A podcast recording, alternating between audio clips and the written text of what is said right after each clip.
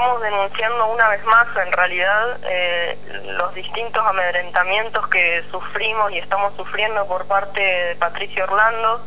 que era docente de nuestra facultad, que lo denunciamos las y los estudiantes en el año 2010, hace cinco años, que lo denunciamos por distintas prácticas violentas y sexistas que tenía adentro de las aulas hacia eh, los y las estudiantes y que esta denuncia, digamos, derivó en un proceso administrativo que fue muy largo eh, y que también, digamos, eh, implicó, como bien vos dijiste,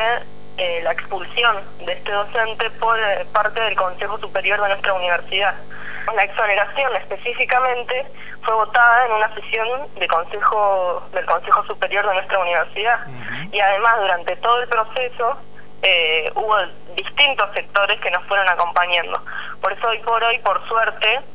tenemos, eh, podemos decir, digamos que tenemos un, eh, un comunicado, este pronunciamiento que hemos sacado ayer, acompañado por todas las organizaciones estudiantiles de nuestra facultad, por el gremio docente ADUNC, eh, por la colectiva feminista La Revuelta, que también nos acompaña en este proceso,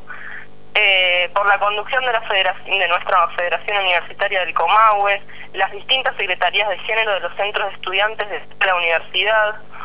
la multisectorial de mujeres de acá de nuestra ciudad, el sindicato de prensa del Alto Valle de Río Negro, eh, secretarías de género de la CTA, de la UNTER también, eh, y por supuesto también la gestión de nuestra facultad, el decano y el secretario académico también están acompañando eh, este comunicado que hemos sacado.